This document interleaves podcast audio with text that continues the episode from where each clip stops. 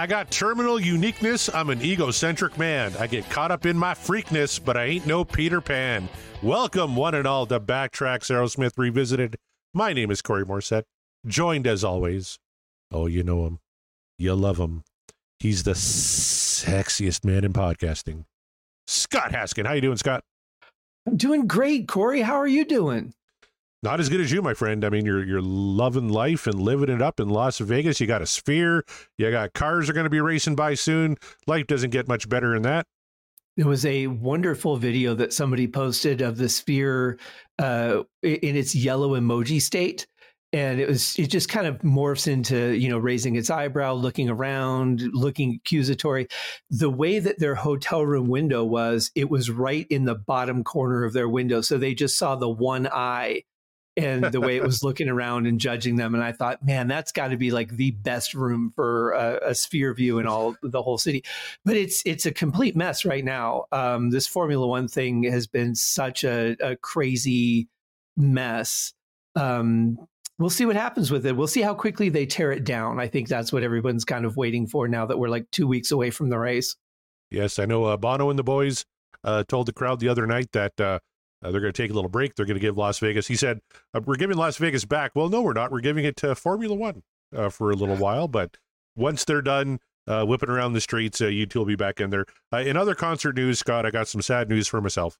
I had Uh-oh. to give up.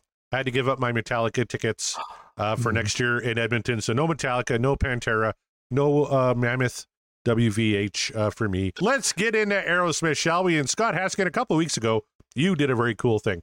A very novel idea. You put a poll on a tweet and you asked no. for people's engagement. Yeah, uh, this is technically two weeks ago, folks. Uh, to you know, kind of pull back the curtain a little bit. Scott and I record a couple weeks in advance, so we, he put out a poll for uh, the tune "Back in the Saddle," asking quite simply, "Does it belong on the mixtape, or should we ditch it?" Uh, we got a, a, lot of views, uh, a few votes. Uh, pretty overwhelming 88.9% it belongs on the tape 11.1 ditch the song and actually uh, one of our listeners, Kyle Anderson, said, I accidentally hit no. It belongs on the tape. So it's actually a higher number than what we originally thought. But I, I thought it was cool that people are commenting on here. So I just wanted to read a few if that's okay with you.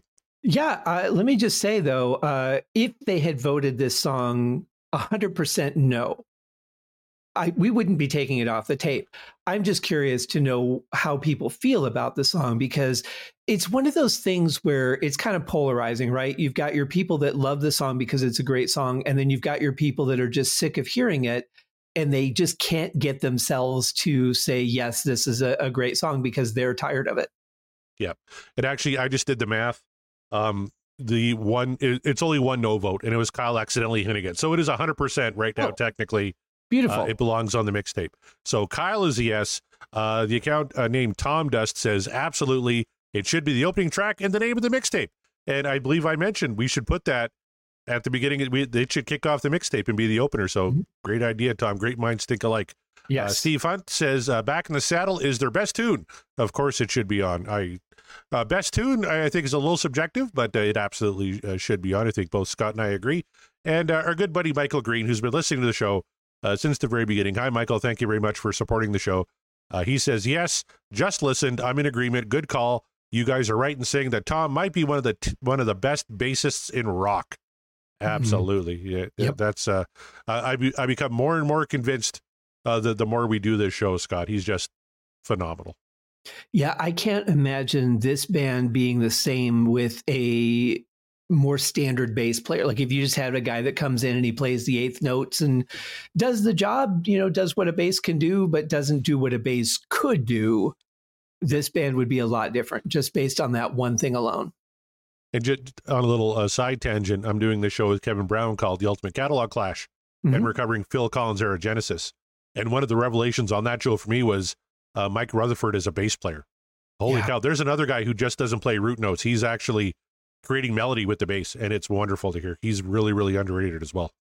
I don't know. I, I feel like he's a better bass player than he is a guitarist, but I don't think he gets the chance to really shine as a guitarist a whole lot in Genesis. I think he did better on his own stuff, like his solo albums.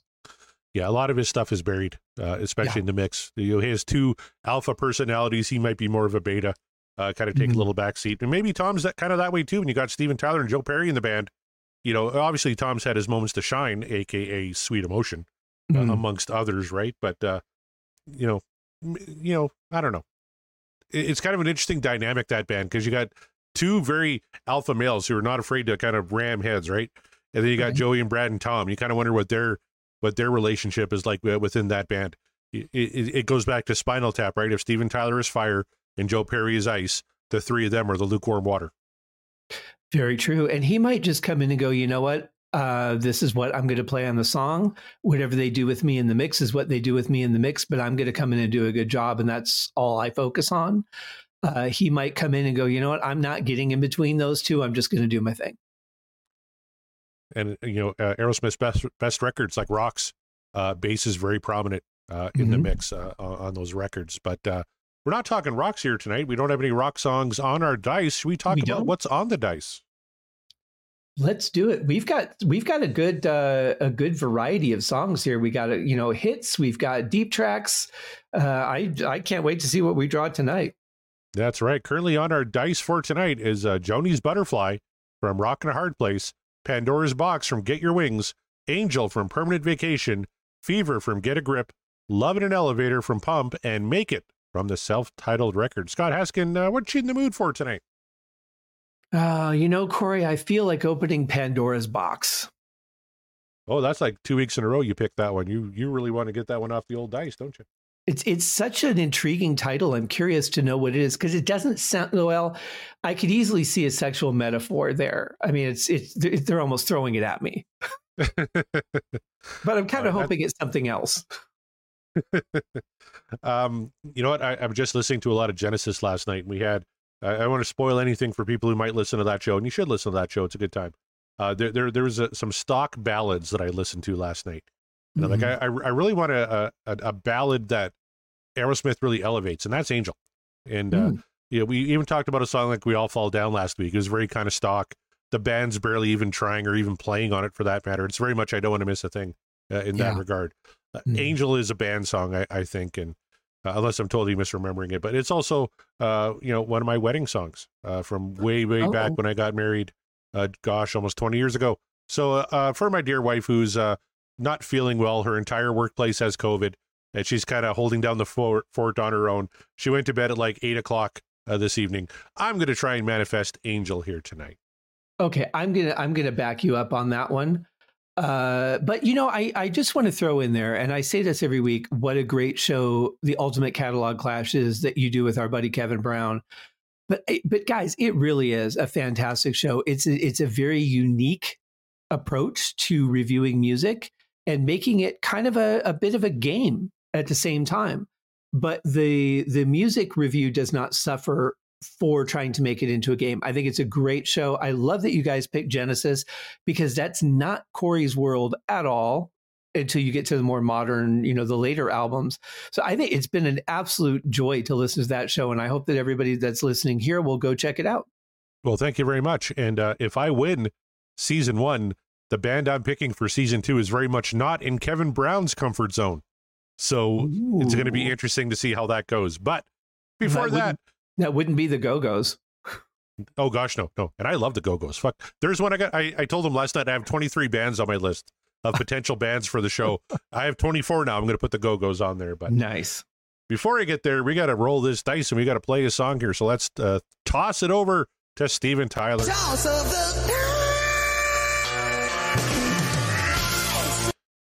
And we're going all the way back to the original album, Make It from 1973. Here we go. This is a Scott selection. Uh, what made you want to pick uh, Make It? Well, you know, as as I don't know the majority of the songs that we have left to review, uh, I'm just kind of going through and looking at albums that haven't gotten either a lot of attention or we haven't had in a while. And I thought, you know, this would be a good time to revisit the album Aerosmith and uh, knock another one off the list. Well, uh, that's a good one. Uh, Steven Tyler, I just found a quote from him uh, talking about uh, the inspirations for the song "Make It." And he says, "quote I wrote "Make It" in a car driving from New Hampshire to Boston. There's that hill you come to and see the skyline of Boston, and I was sitting in the back seat thinking." What would be the greatest thing to sing for an audience if we were opening up for the Stones? What would the lyrics say? And this is what he came up with. So, opening up for the Stones, that's very specific. Yeah.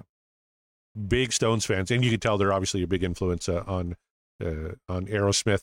Uh, you know, you're, you're either kind of a Beatles fan or a Stones fan, right? If you like more blues orientated rock, you gravitate to the Stones, a little more progressive, uh, mm-hmm. you're, or poppy even, you, you, gravitate to the Beatles. So, uh, not shocked at all that, you know, Zeppelin and, and the Stones are kind of Steven's bands. I'm actually a fan of both. I probably listen more to the Beatles than I do to the Stones, but I like a lot of older Stones tunes. Me too. And actually, uh, the new uh, Stones record, really mm-hmm. good. Like, I yeah. was quite surprised. I will have to check that out. I will say, just off the top of my head, it would be very interesting if Aerosmith would have done a cover of like Mother's Little Helper. Mm-hmm.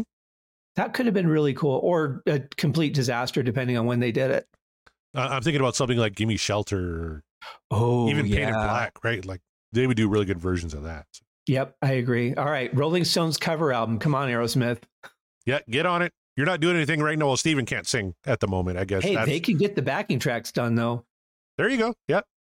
Uh, really, like, and let's see what how Joey's doing. Uh, I hope people are checking in on Joey because he hasn't been able to to join the tour. Uh, he's had some rough luck with health, and then unfortunately, his wife passing away. Uh, I really hope maybe maybe Scott give him a call. Like uh, you're down there in the states, I'm sure you have his mm-hmm. number. Just yeah, just give do a little health check. Yeah, because yeah. we all love Joey, and we hope Joey's okay. Definitely. All right. On that note, we're going all the way back to 1973, the debut album, and the first cut off that album. This is "Make It."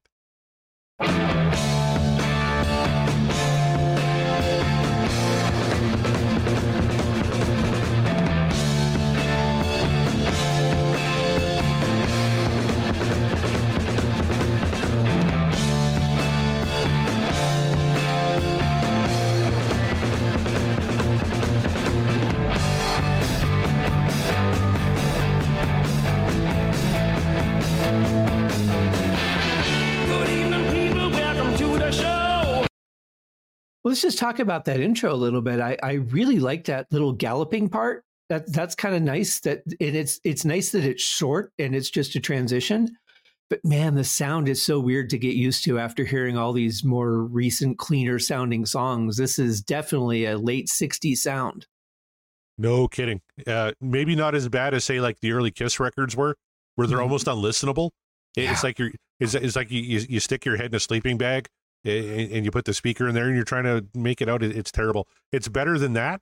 But yeah, the production on this isn't great. Adrian Barber produced this record, the only album here we uh, did with the band, and Steven's doing his his kind of fake voice uh, on this mm-hmm. record, where he's uh, you know de- definitely not singing in his natural voice. But I'd love this as the opening track because you have that great galloping intro, shades maybe of uh, ba- uh, Back in the Saddle when that would come up in in rocks, and the mm-hmm. opening lines, "Good evening, people. Welcome to the show. Got something here I want y'all to know." Like it's a great album slash concert opener. Yeah, it, it's kind of similar in concept lyrically to uh, Emerson Lake and Palmer doing "Welcome Back, My Friends" to the show that never ends as, as an album opener.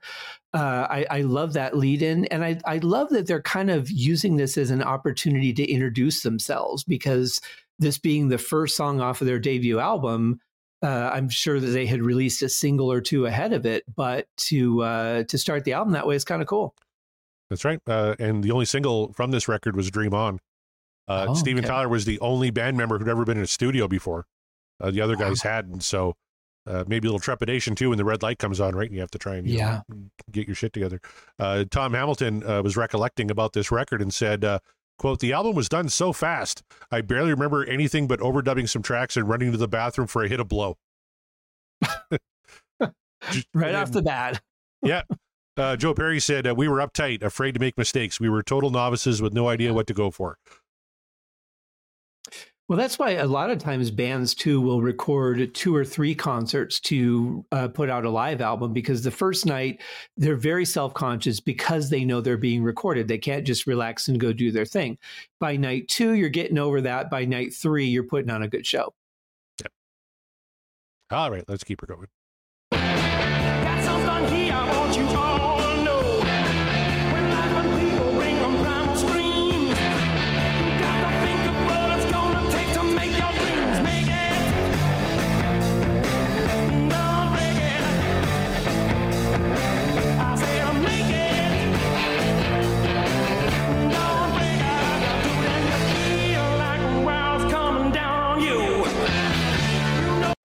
All right. That's the chorus. I got to tell you, the guitars are pretty kick ass.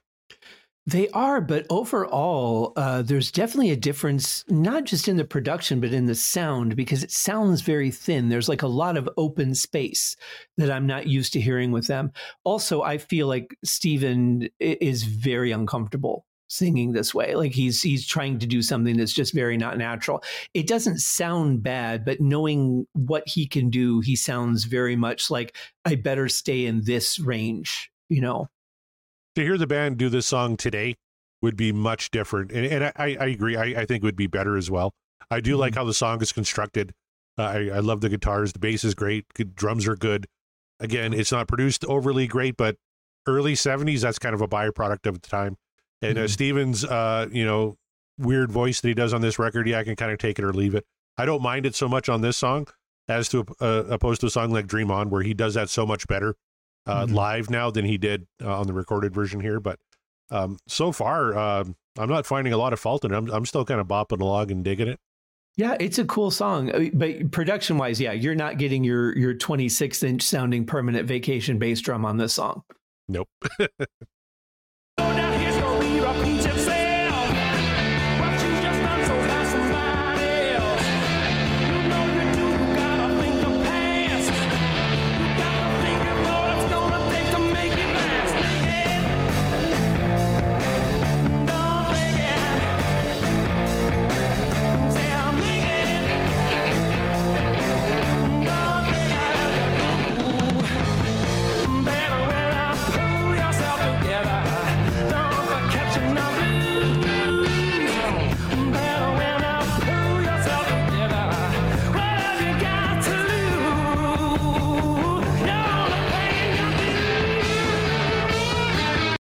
right, what did you think of that kind of uh that kind of breakdown there? I like it, but I realize what is missing. There's no little Joe Perry fill-ins. It's that's that's why it sounds so so roomy to me is because there isn't that little there isn't those little inflections, those little bits of things that we're used to getting from Joe. Uh, it's it's it's straightforward for Aerosmith. We almost had it in that section there, but I couldn't tell if it was Joe or if it was Brad. Like uh, like you said, Joe mm-hmm. would be a, a lot looser. Yeah. Uh, whereas Brad is a lot more technical. Yeah, it's it's hard to tell. Uh, Joe and Brad are co-leads on this song, so I'm not mm-hmm. quite sure uh, who that was in that little section that where they kind of actually did that little uh, mm-hmm. little break. But yeah, it, I I agree. G- give me some Joe Perry slide guitar, just something you yeah. kind of improvise over that while Brad is playing kind of the main riff or something. You know mm-hmm. that that makes more of an Aerosmith sound than, than what we had here. Still wasn't mad at it though. No, not at all. I, I, think it sounds good. Um, just just different from what I'm used to. It's almost like they had to record on eight track versus like a 16 or a 32 track studio. Like they only had eight tracks. They didn't really want to bounce, so they just tried to minimize everything and didn't do fill ins. Um, but even just to have like a little Joe Perry, like you know, something at, at the end of one of those uh, would make a big difference. But for you know, for an opening song, it's it's setting a good tone for the album to tell you about the uh, the the sound of the album. Uh, I think I said this on another uh, Aerosmith show, uh, but uh, Joe Perry uh, was talking about when he heard the playback, and he said, "quote We're better than this. We should sound better than this. We're being recorded wrong. We sound fucking flat." Mm-hmm. but he, he said he lacked the studio chops to say anything about it, so he just kept quiet. And so he says, "There's magic on this record, just not the magic that he had envisioned." And it haunts him to this day. There you go. If only if, if they would have stopped here, maybe it would. But they, they wrote some pretty big songs after this, so I don't know if it mm-hmm. still haunts them. Yeah,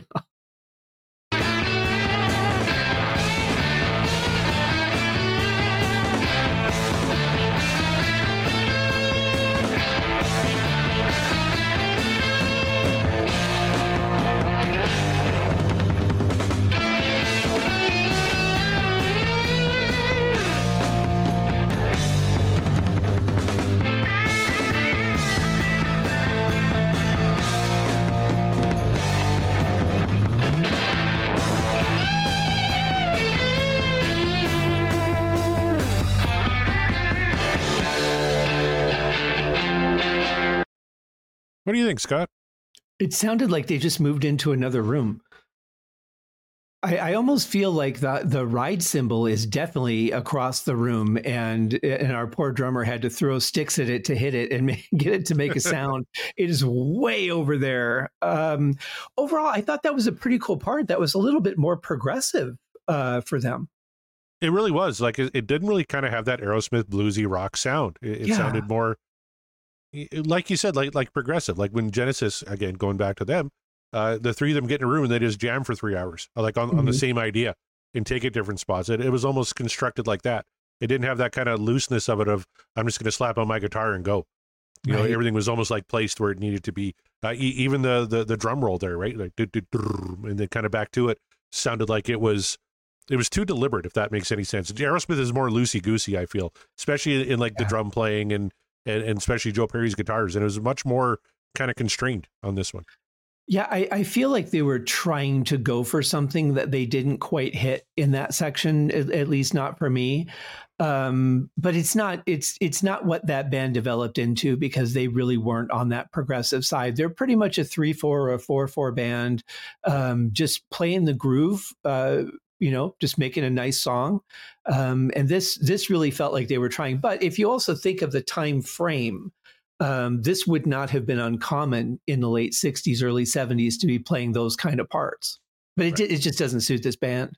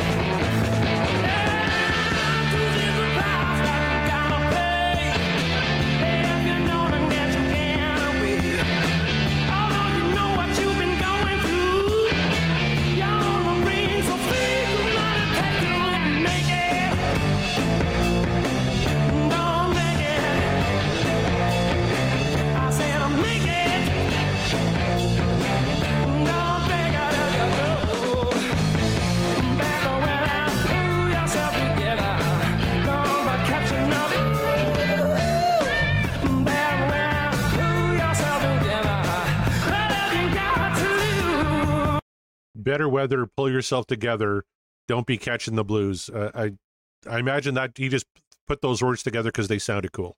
Yeah.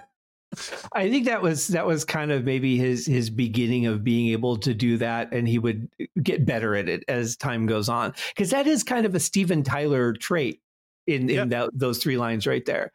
Um, I'm digging what I'm hearing, but I feel like the, there's they're not transitioning. I think that's the other thing it's kind of missing is they're just changing from part to part, but they're really not transitioning very well.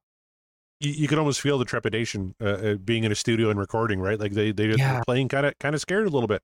Yeah. And, uh, you, you mentioned that that would become a Steven Tyler trait: better weather, pull yourself together, don't be catching the blues. It's no uh, sweat hog mama with a face like a jet said my get up and go must have got up and went like that's classic steven tyler right right this was yeah. like when he was like hey look what i can do yeah and then just got better at it as time went on absolutely yeah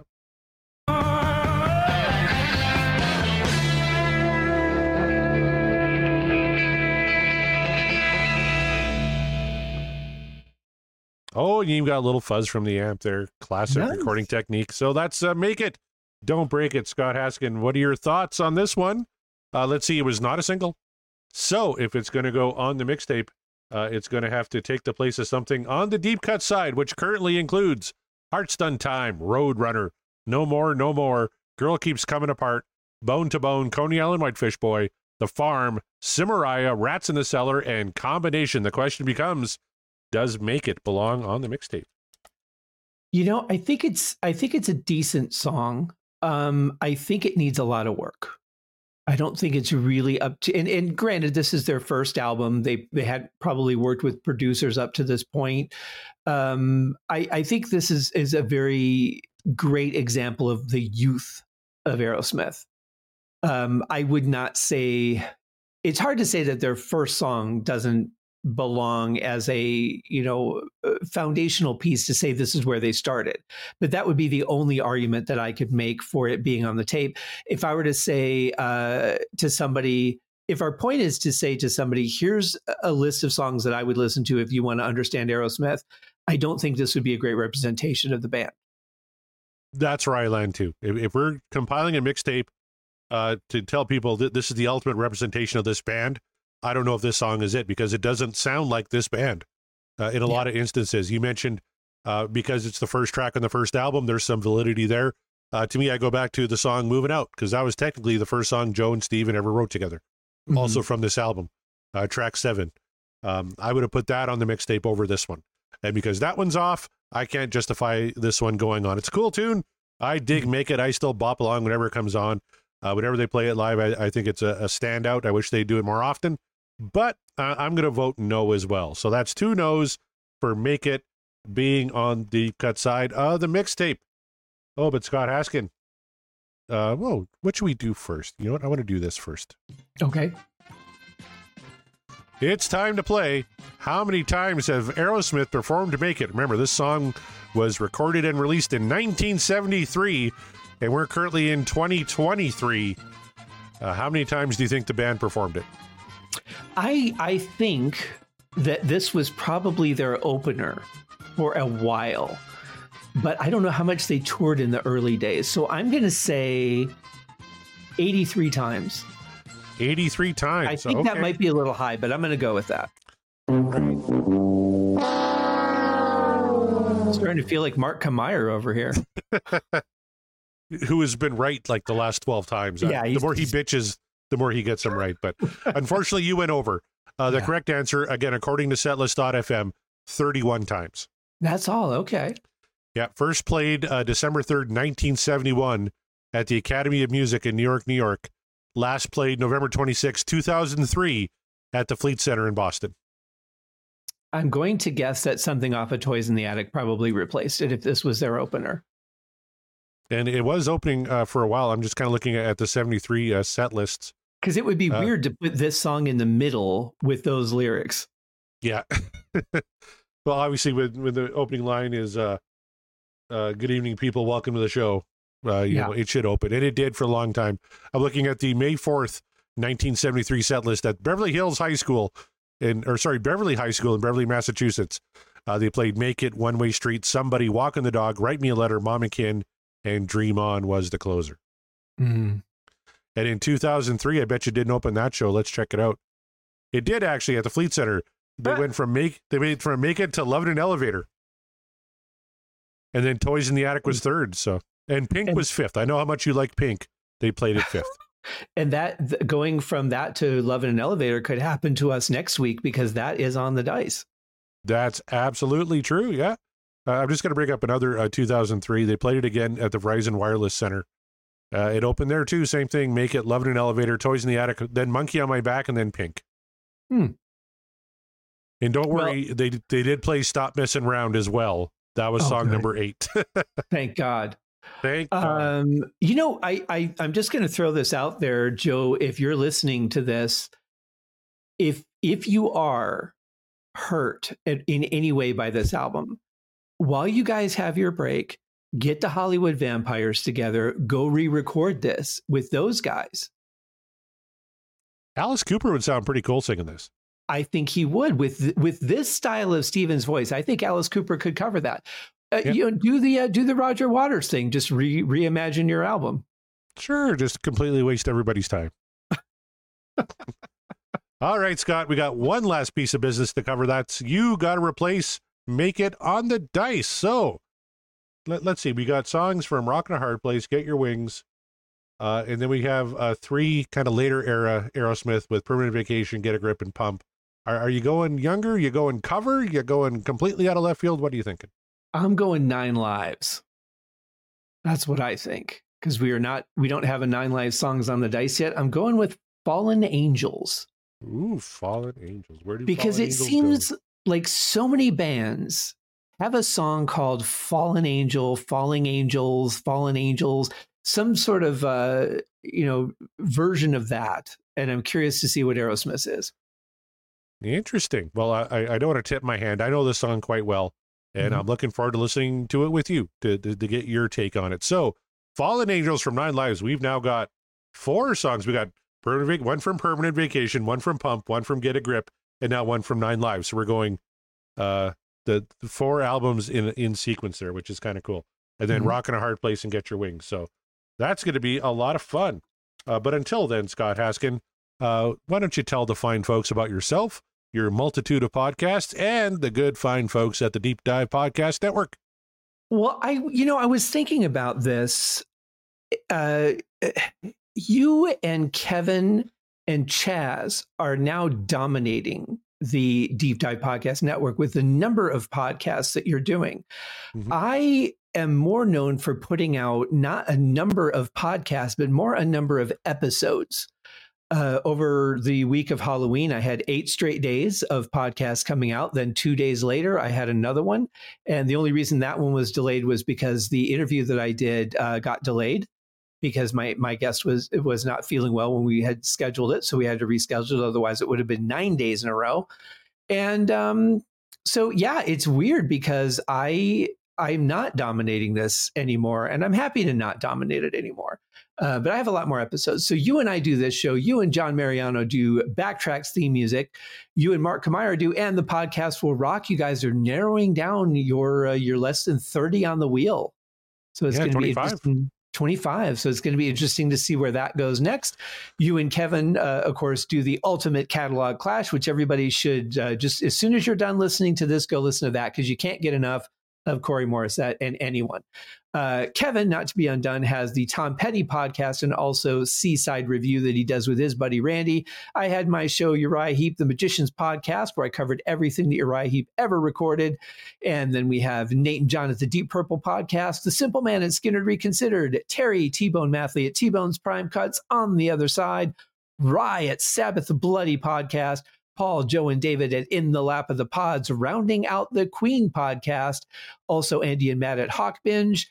Eric and Jonathan at Maiden A to Z, Daniel and Josh at Diary of the Madmen, the ultimate Ozzy podcast, Ben and Sam at Universally Speaking, the Red Hot Chili Peppers podcast, George and Hattie at the Judas Priest cast. They've been on hiatus for a little bit, but I'm sure they're coming back soon.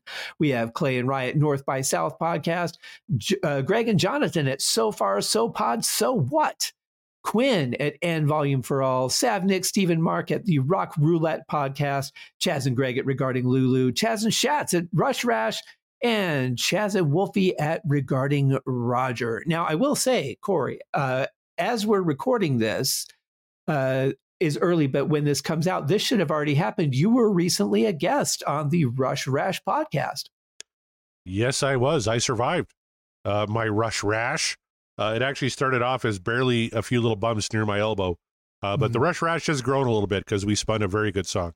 Uh, I won't ruin it for the folks who maybe uh, haven't heard that episode yet, but uh, I was very happy with the song we spun, and good. I'm very happy uh, to, to have been on that show. I understand you might be on the the old Rush Rash in the future. We have talked about it. I said when you when you can schedule it, let me know. Um, I find it. I find that one kind of interesting. It's almost like you doing the the old Genesis on Ultimate Catalog Clash, a little more progressive for you.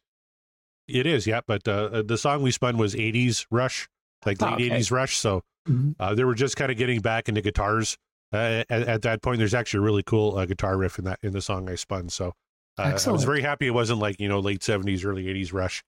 You know when Geddy was wearing the big shoulder pad jackets and he was playing the bass with no head on it, and it was weird. Yes. And of course, we have some friends outside of the Deep Dive Podcast Network. Our buddies Sean Geek and Fast Fred, Eric at Booked on Rock, Ken Napzok at Pop Rockin' Radio. Go to the website, guys, scotthaskin.com. Click on the Aerosmith podcast link, scroll down, and you can download Ken's uh, app from the link there. And of course, the flagship of all Deep Dive podcasts, Pod of Thunder. That's right. The recognized symbol of excellence in rock and roll podcasting today, yesterday, and forevermore. Uh, but Scott Haskin, thank you very much uh, for this week. Uh, we had a lot of fun. I'm looking forward to doing this again with you next week. Uh, we're getting it. closer to halfway done. Scary, isn't it? I know, right? Time's well, just moving too fast. I think part of it too was that we diverted for a while covering some live songs, and so that yeah. that uh, kind of skewered how we were getting through the studio tracks. But I think we're on a good pace. Uh, we've been doing a show every week, and uh, it's been a blast doing this. That's right. And we'll be back here again next week to do it all over again. So, on behalf of Scott Haskin My name is Corey Morissette. Thank you very much for listening. And as always, let's give the final word to Steven Tyler.